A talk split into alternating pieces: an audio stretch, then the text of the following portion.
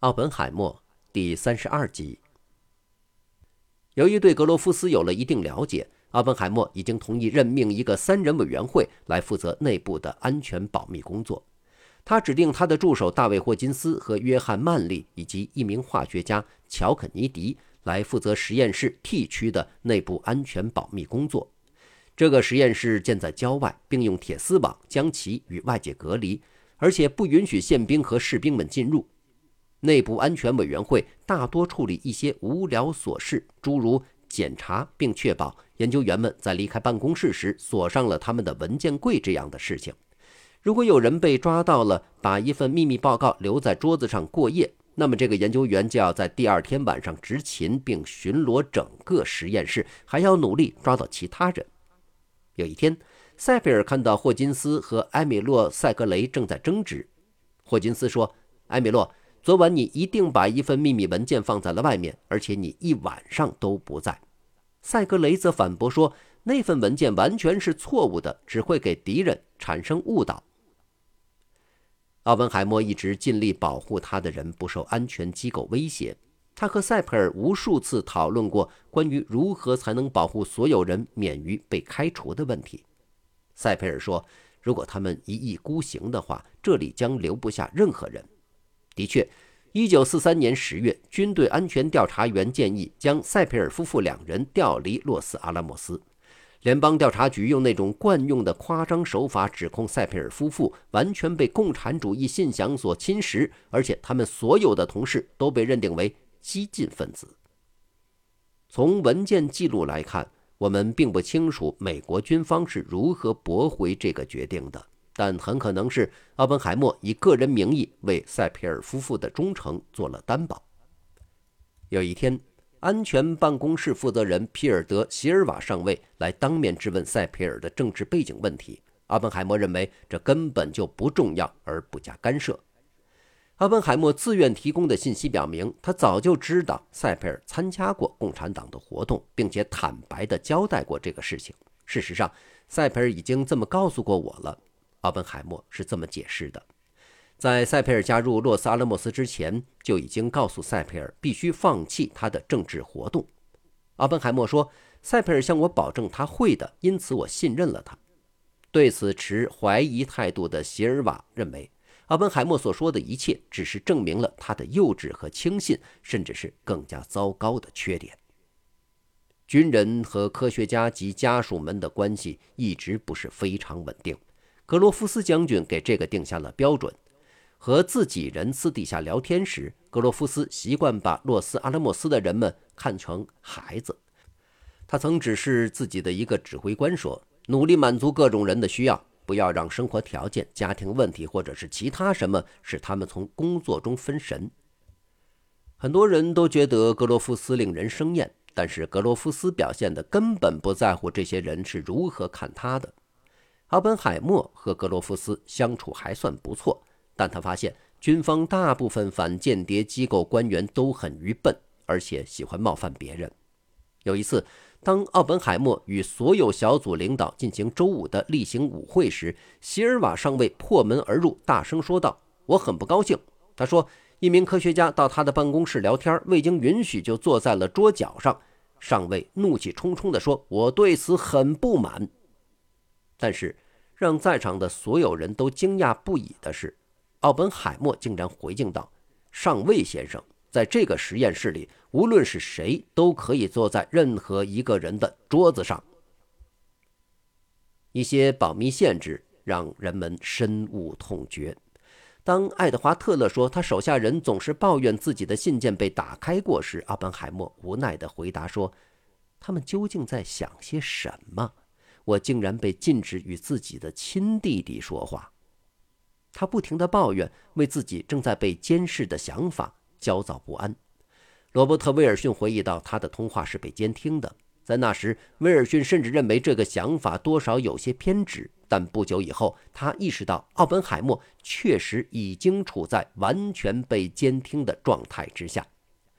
为数众多的军方反间谍机构官员，早在奥本海默到达洛斯阿拉莫斯之前，就已经被暗中授予任务。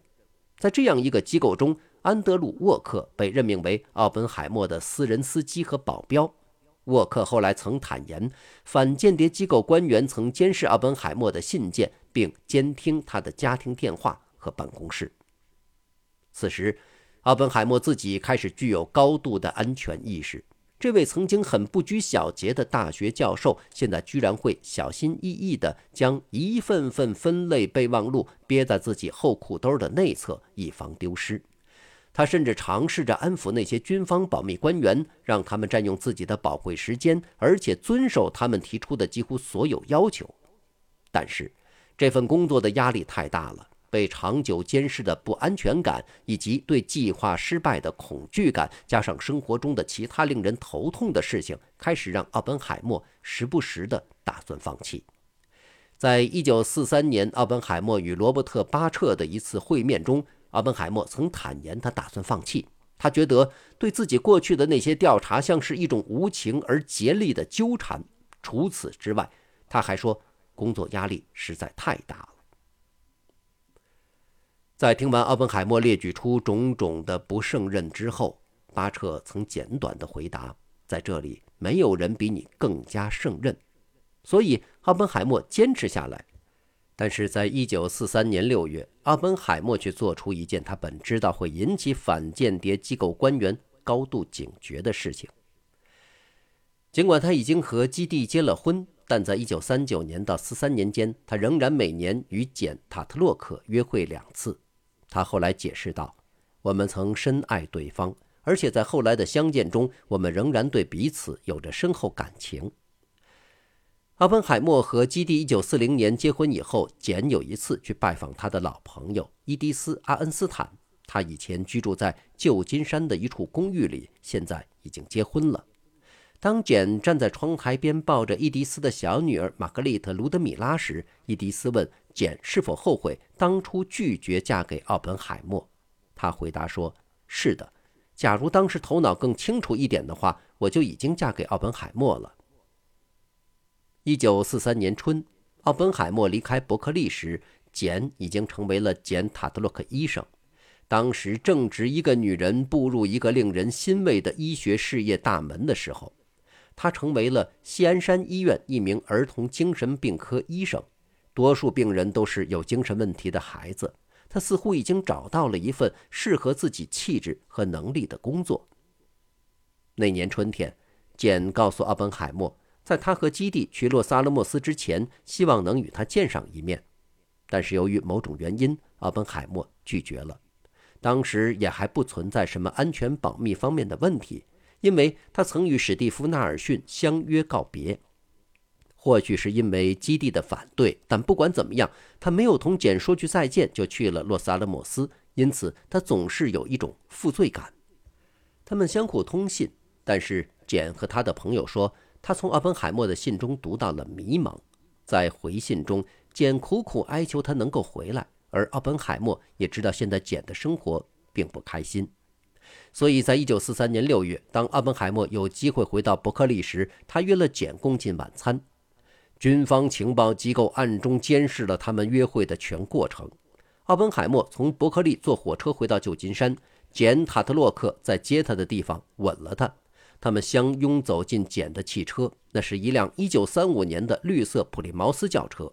他开车带他去了霍奇米尔科咖啡厅，那是一个低档的混合酒吧，有咖啡和舞厅。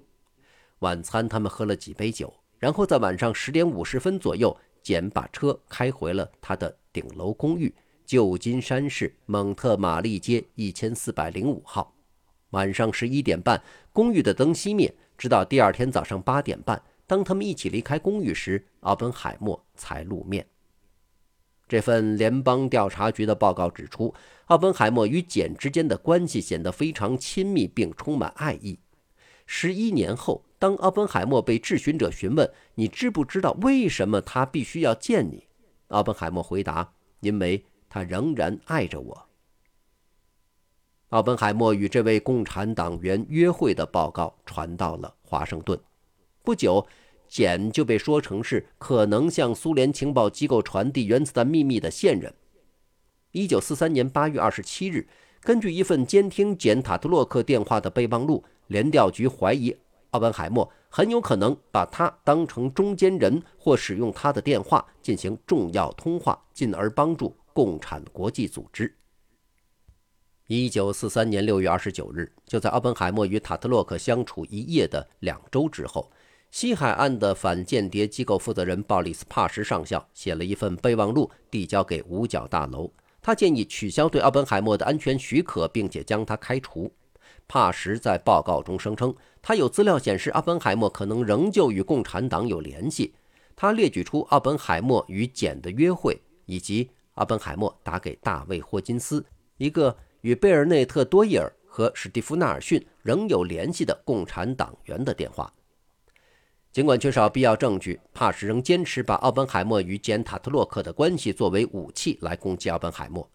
六月下旬，他顺着这些线索整理了自己的思路，并向格罗夫斯将军的新助手，一位来自克利夫兰州、三十一岁的律师约翰·兰斯戴尔中校提交了一份长长的备忘录。帕什告诉兰斯戴尔，如果不立即开除奥本海默，奥本海默就很有可能被传讯到华盛顿，并且面临入狱危险。